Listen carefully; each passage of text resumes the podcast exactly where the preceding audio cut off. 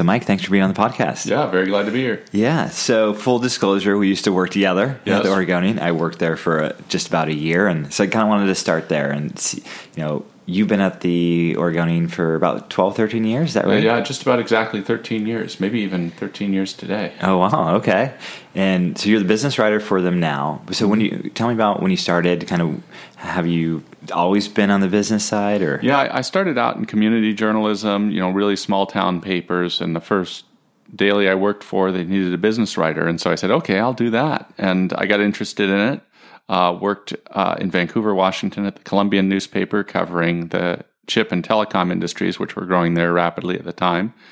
Took a couple years off and went to business school at the University of Washington, got an MBA, and then came back to Portland for the Oregonian, and I've been there since 2004. Wow, it's changed a lot. So we'll, we'll get into that and kind of how it's changed Portland business. But um, you know, we were talking a little uh, bit of, uh, before this about just the state of journalism and kind of more the business model of it. So you've kind of seen it, it shift. Uh, so would love to get your perspectives just as you know things the consumer behavior is changing um, business models everybody's kind of trying to figure it out so i mean what, well it, it's amazing how much has changed I, I, started out you know working at small town newspapers we were literally laying out the paper by hand you know using line tape and wax uh, laying the, the pages on, on sheets. And now, obviously, the majority of the stuff that we write that gets read gets read online. And you know, I, I think there's a lot of reason for optimism that national publications, New York Times, Washington Post, Wall Street Journal, that those organizations have figured out a model that can work for them, that people will pay for that kind of journalism. And I, I think it's clear that there's an audience for that and that you can make money on it. I think it's clear that philanthropy will support n- large scale investigative journalism and political interests will support partisan large scale investigative journalism. What's not clear yet is whether there's a model out there for local and, and regional journalism. You know, there, there were two tracks. Uh, obviously, everyone knows was the internet emerged. Everyone said, okay, well, we'll put everything online for free. After a period of time, many people decided that didn't work. The national organizations have found that selling digital subscriptions works for them. They can build a very large audience that way. It hasn't worked yet for regional papers. If I had been doing it, I would have done it like the Seattle Times did start to put it behind a paywall. Uh, sort of a, a, a, pay meter, they call it now, where you pay, you get a certain number of articles free each month. It's turned out that hasn't worked well for them. It appears it's not generating enough revenue. The Times, for example, Seattle Times, for example, had a bunch of layoffs at the end of last year. Their newsroom continues to shrink. Our model, though, we've you, we continue to put everything online for free, and we don't even deliver the paper seven days a week anymore. That doesn't appear to be working either. Um, you know, our, our newsroom continues to shrink. There probably is a point at which it can work, you can see that large organizations like BuzzFeed succeed by giving away their their reporting online, but they have relatively small staffs and a huge national audience. It's not clear that'll work in local journalism. You know, I, I think the best hope maybe is some kind of hybrid public private public private um, nonprofit for profit model where the cost center, the newsroom, is underwritten by nonprofit organizations. And then the for profit side, you know, the newspaper, the website have to find a way to make money off of that.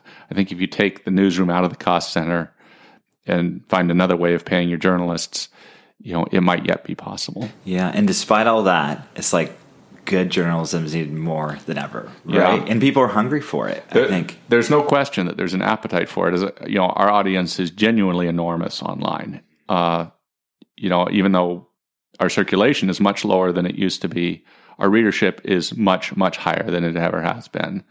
People are very hungry for national journalism. They're very interested in local news the trick is just finding a way to pay for that local news. Yeah, yeah. Well, like I said, you're not alone.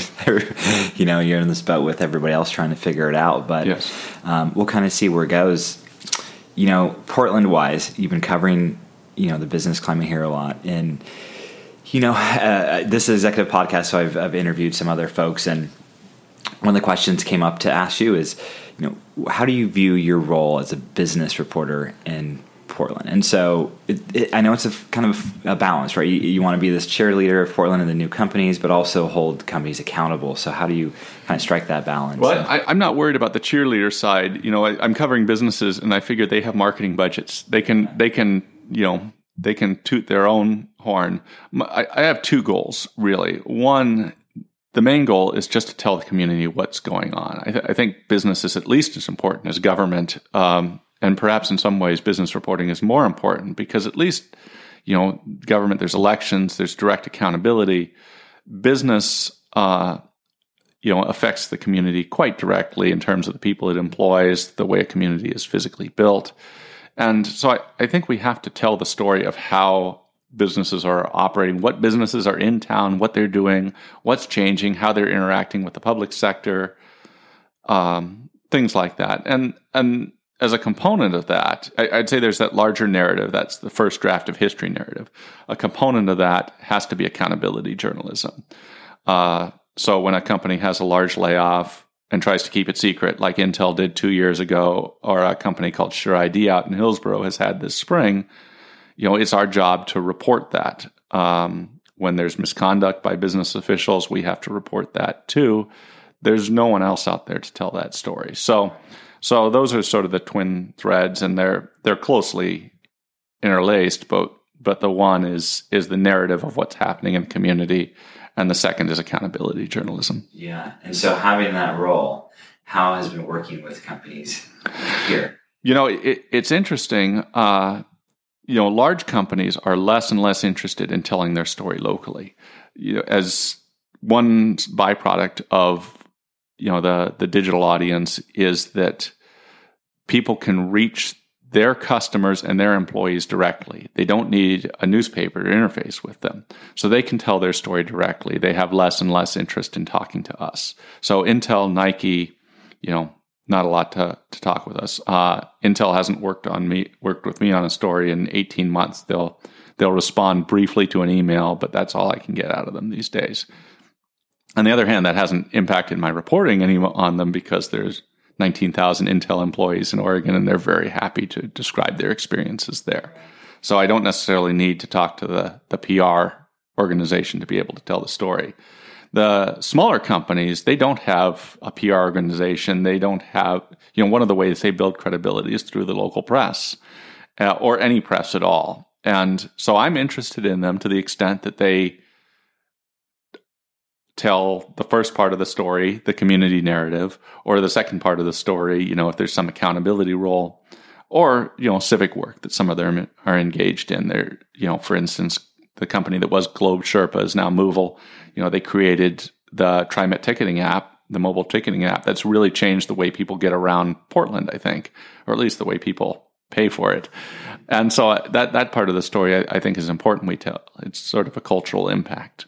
Uh, but uh, you know, to the extent that they're interesting, what they're doing has potential to change the community. You know, startups, I'm I'm interested in, yeah. covering them. And that's I feel like you've kind of carved your i mean i wouldn't say niche because you report on the whole business community but maybe is it personally is that more gratifying for you to cover the startups or how you know you I, I, obviously you'd like to cover what's coming yeah. uh, and it's a trick because you know i don't want to substitute my judgment for the readers i but i have to to a degree because i'm the only one who has the time to go around and evaluate them it's hard to pick out a startup and say this company is going to be successful that company is going to be successful you know, what metrics do you use? Who do you talk to to find out who you should or shouldn't be writing about? You know, I'll say for our, our last startup boom, which was began about 10 years ago, I I probably wrote about some companies that I didn't have that that things didn't really get going with them. But I I'll say that I generally speaking I, I didn't miss the companies that were coming up. The companies that I I wrote about, you know, during that time they generally did become impactful for the communities. The the elemental technologies, the urban airships, the Puppet Labs, now called Puppet, uh, those companies did have a big impact. You know, some larger impact than others. Yeah. And you know, so I know you wrote the story uh, maybe about a month or two ago, and it was kind of evaluating the the tech scene, and you, I think the title was like, you know, it's cooling off. So, yeah in one aspect, right, the state's in good shape as far as employment um, and the percentage of people unemployed, but the tech scene, I don't, you know, it's trending on its own kind of level. So, what you know, what's going on with that? I, I think you're exactly right on that. That's that. That's sort of a weird situation that we're in. You know, coming out of the Great Recession, tech was really what was leading Oregon's economy back. Now our economy is, is about as good as it ever has been in Oregon. Uh, job growth is slow but very steady we're starting to see some growth in, in wages, and unemployment is the lowest on record at 3.6%. At that same time, tech job growth has flatlined. It's not growing anymore. And it's not obvious why that is, but we can pull at some threads. One is that, you know, Intel eliminated, you know, probably a couple thousand jobs last year. They appear to have hired those back, but they're not growing the way they did uh, three or four years ago locally. You know, they're they're roughly at about even keel from what I can tell. They're very secretive about that, but that's my guess. And as the state's largest employer, what Intel does has a lot to do with that. Uh, another factor is outposts. Um, most of our large companies, uh, homegrown companies, the Mentor Graphics, the FEIs, the Cascade Microtechs, Triquint Semiconductors, they've all sold in the last couple years. Now, they ha- hasn't resulted in a large slashing of a workforce, but once they become a satellite office, it's rare that they grow substantially after that. Uh, so sometimes companies will open a satellite office and it will grow, but when they make an acquisition, they're not usually buying it so that they can grow that site. They're buying to maintain. So I wouldn't look for a lot of growth at Mentor Graphics or FEI anymore. And we don't have any more large homegrown tech companies, with the possible exception of FLIR Thermal Imaging Company, whether you classify that as tech or not. Uh, it's it's it's a large company, but they're primarily a defense contractor. Uh, so that's another factor. The the third factor, if we say Intel's one, the second is is the sell off and that we've had. The third probably is a real slowdown in the startup scene. And venture funding is was down sharply last year. It was down really sharply in the first quarter. It's hard to tell from any one quarter. You know, we just we don't have a huge venture economy, but it doesn't show signs of turning around. And I think a couple things are responsible for that. One is that we don't have, uh, you know, we, we've never had a big consumer facing startup scene. So there's not a big opportunity to grow there. Uh, those are the companies that get really large. And so I think that maybe puts a ceiling on our startup scene. And maybe outside of Oregon people have, as a result, lost interest a little bit in investing in this market because they see us as as filling more niches.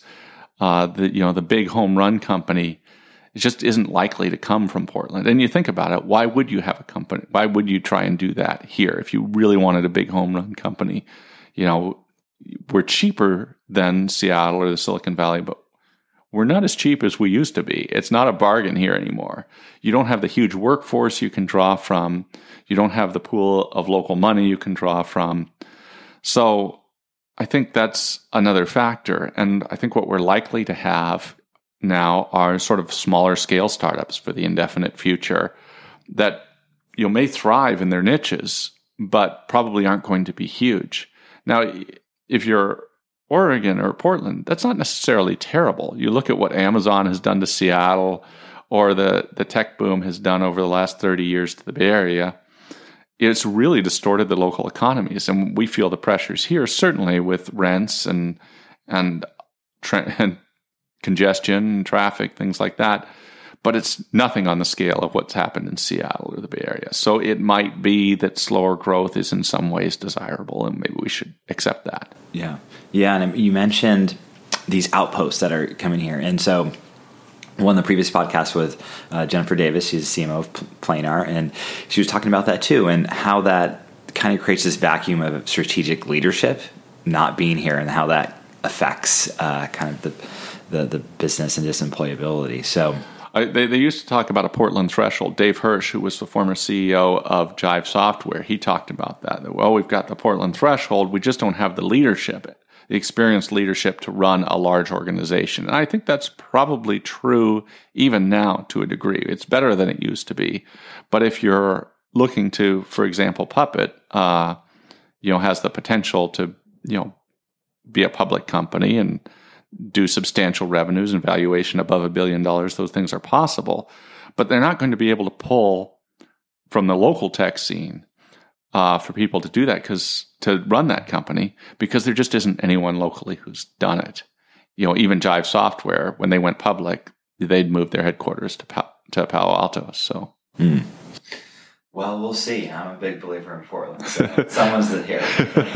and so we've talked about Portland. I grew up in the southern part of the state, Grants Pass. So, you know, the kind of perspective around the state as you know is there's Portland and then everybody else. Yes. But there's, you know, good things happening in other states. So are there any other kind of industries or businesses you're tracking there, whether it's, you know, obviously Bend got its own thing going, but Southern Oregon's growing a lot too? Or? You, you know, I, I, I write some about the, the statewide economy. And I think you know, one of the things we make the mistake of doing is judging Bend or Medford uh, or Eugene or Corvallis by Portland standards. And if we think, boy, you could have a really large, you know, or even a mid-sized tech company in any of those cities, it's not likely to happen because they're just, you know, Portland has its own work tech workforce problems. You take, ten, you reduce the population by 90% and it's really exacerbated. So we're not going to have a large tech company in Bend. We're not going to have a large tech company in Eugene or Corvallis. It's not going to happen.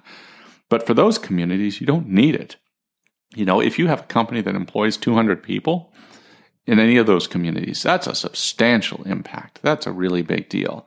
And I think that sort of thing is a potential, or there is a potential for outposts. You know, the, the, the big example of this is Prineville, where Apple and Facebook have made enormous investments, billion dollar investments, multi billion dollar investments in data centers there. They're not employing many people. There's several dozen to you know a little over a hundred uh, at each site. But in a city of 9,000 people, that's really something. And certainly it's had a profound effect on the economy with the construction going on. It's created its own little housing crisis in Prineville and the construction facebook is about wrapped up but apple may continue to build for a while they're building solar to go along with their uh, project with to, to power the data center there so i think those sorts of things will continue to have impacts in smaller parts of the state amazon is massive data center complex in morrow county and then they're going into hermiston and umatilla too. These are you know the data centers again not big employers but they will have an impact on the communities. Have you toured one of those data centers? I've been in facebook's many times. Yeah. Uh, apple and amazon are very secretive about theirs but sure. Facebook is very proud of theirs and they they're proud of it because they adopted what was at the time an unusual design uh, took advantage of the local climate the high desert climate uh, to cool it less expensively that that sort of thing has become more standard in the data center industry now because they're all looking to keep their power costs down. Um, but they love to show it off, and it's fascinating. You know, it's just it's like a a giant Costco with nobody in it and right. no lights, but a lot of wind because the air is blowing around to keep the computers cool. It's it's surreal. That's kind of eerie, probably. Yeah. yeah. Um, so before this, you sent me a great list of companies to you know. Um, here in Portland, maybe they're up and coming or interesting. So I want to get to that, but also a couple high profile things I want to talk about. Solar Worlds. Um, don't know if you know what's going on with that late, lately. It's an, um, you know, it's, I think Solar World would tell you, okay, so backstory is that Solar World's parent company in Germany filed for insolvency, the German equivalent of bankruptcy. Solar World USA is appears to be a, largely separate entity, but is facing the same competitive pressures. To some degree, their finances must be entwined. After that, uh, Solar World initially said that, oh, we're going to continue to operate, but then they submitted a notice to the state that said, oh, we're going to lay off 500 people in July, and maybe we'll shut down too. Uh, they, I think they have 700 to 800 people working in their factory out there. The state bet heavily on solar a, a decade ago uh, and helped underwrite that facility there. So, Solar World would tell you, I think, that they're pressing a trade case against China. That if they have some success with that, they could there could be duties on on Chinese solar products, and that might make their products more competitive. They allege, and I think there's a good deal of evidence that they're correct, that China is essentially dumping its solar products on the US market. The rest of the solar industry, that the trick is that the rest of the solar industry, the installers and energy providers, they love to have those cheap Chinese solar panels because they reduce their costs of installation and so it's it's a tug of war within the industry. The Trump administration has not shown a lot of appetite to support the solar industry, although they've been very skeptical of Chinese trade. So it's hard to tell. But I think the bottom line is anything that's happened probably isn't imminent. So there's going to be more turbulence and probably significant downsizing yeah. next month. Gosh, that's tough. It is. Yeah. Well, and then uh, of course, the news came out yesterday or the day before about Nike, and yeah, I mean two percent, uh, kind of reducing the workforce. Um, so is that that's just more of a kind of in line with their restructuring? Yeah, people have noted that you know every decade or so Nike does this, and they kind of restructure and reorient, and you know two percent not a huge number, you know, compared to Intel's layoffs last year. That was 15,000 across a company of 100,000 people. That was, you know, 107,000 people. But it was 14 or 15% of their workforce. That was a huge impact. Nike is is, you know, obviously for the people who get laid off, it's extremely unpleasant. But for the regional economy, it's probably not as big a deal. The thing to watch though is, you know, is is Nike taking the right course? They had been my colleague Jeff Manning covers them and has written most about this. But he wrote last fall that, you know, a year, year and a half ago, Nike had really big eyes. They saw really great growth opportunities. And they feel, felt in the last six to eight months more competitive pressure, I think, from Adidas and, and to a degree Under Armour. And so Adidas adopted this strategy that they're going to focus on these large cities, these large urban hubs around the world. And Nike pretty much adopted the same strategy yesterday. They said that's where 80% of our growth is going to come, is from these dozen or so cities. To me, that's really interesting that now you can have a major, major global brand who says our growth is just going to come from a few affluent, relatively few affluent urban hubs. It just shows you know the, the urbanization that we felt in this country is going on all over the world where pot, people and wealth is concentrating in urban centers.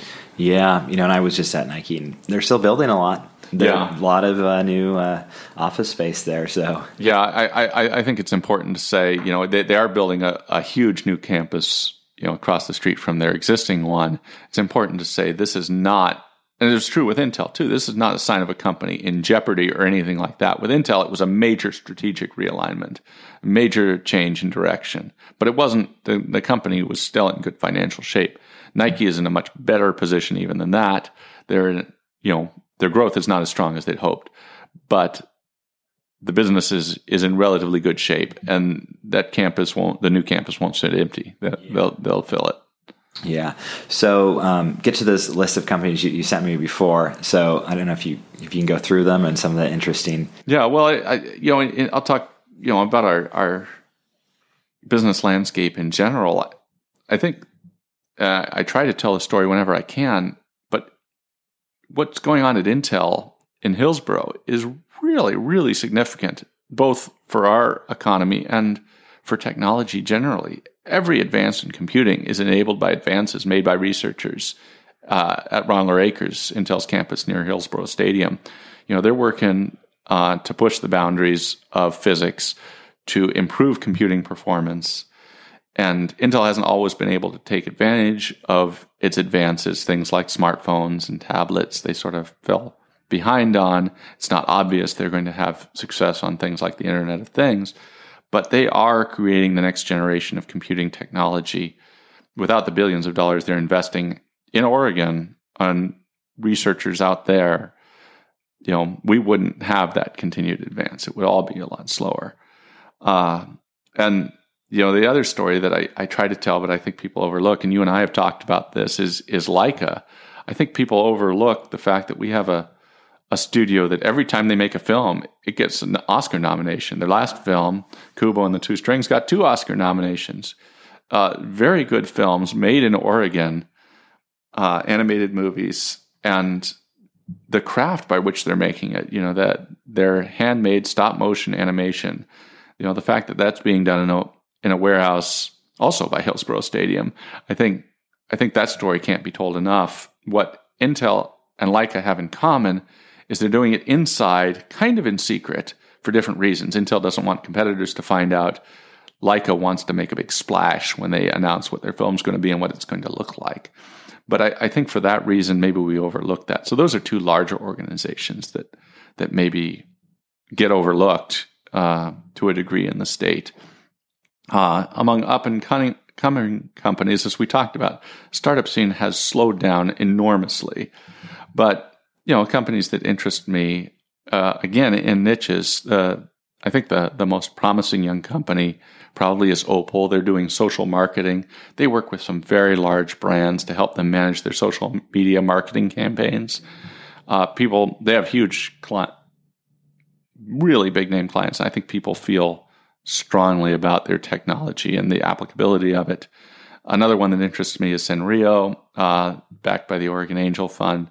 They're developing security for the Internet of Things. They're by no means the only ones doing that. The you know everyone from really large companies like Intel to other startups are trying to find ways to make sure our connected refrigerators don't get hijacked. We don't have people controlling our homes, uh, and it may or may not be possible to completely safeguard them, but uh, at least a, a, degree of assurance may be possible. And Senrio has an interesting pedigree. Their CEO came out of Simple, the uh, online banker. Another one of their top executives came out of Tektronix. And Oregon Angel Fund has had a really good track record in the companies they invest in. That, that's one that's interesting to me for sure. Interesting. Also, there's still hope. well, there, there, will be companies in, in, both those cases. Those are niches, you yeah, know that yeah. that um, they won't be huge huge organizations ever, but um, they they can have a real impact. Well, Mike, thanks so much for being on the show. It'd be great to maybe um, end of this year as 2018 rolls around, we can do this again and see where we're at in Portland and Oregon. I'd love to come by again. It's great to see you. Okay, thanks.